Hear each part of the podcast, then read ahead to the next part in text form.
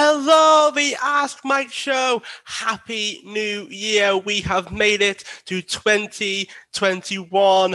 We made it. Hopefully, you have plenty to celebrate, plenty of excitement. Very glad we made it to the other end of 2020. I'm sure it's been a roller coaster. I'm sure there've been so many ups and downs, especially with the way the world has been going right now.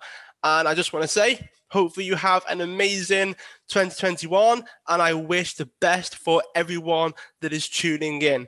Make sure you spread the message. Plenty of things happening for the Ask Mike show. Lots of things going on. And 2021 hopes to be an amazing year for me. And I hope it's an amazing year for you as well.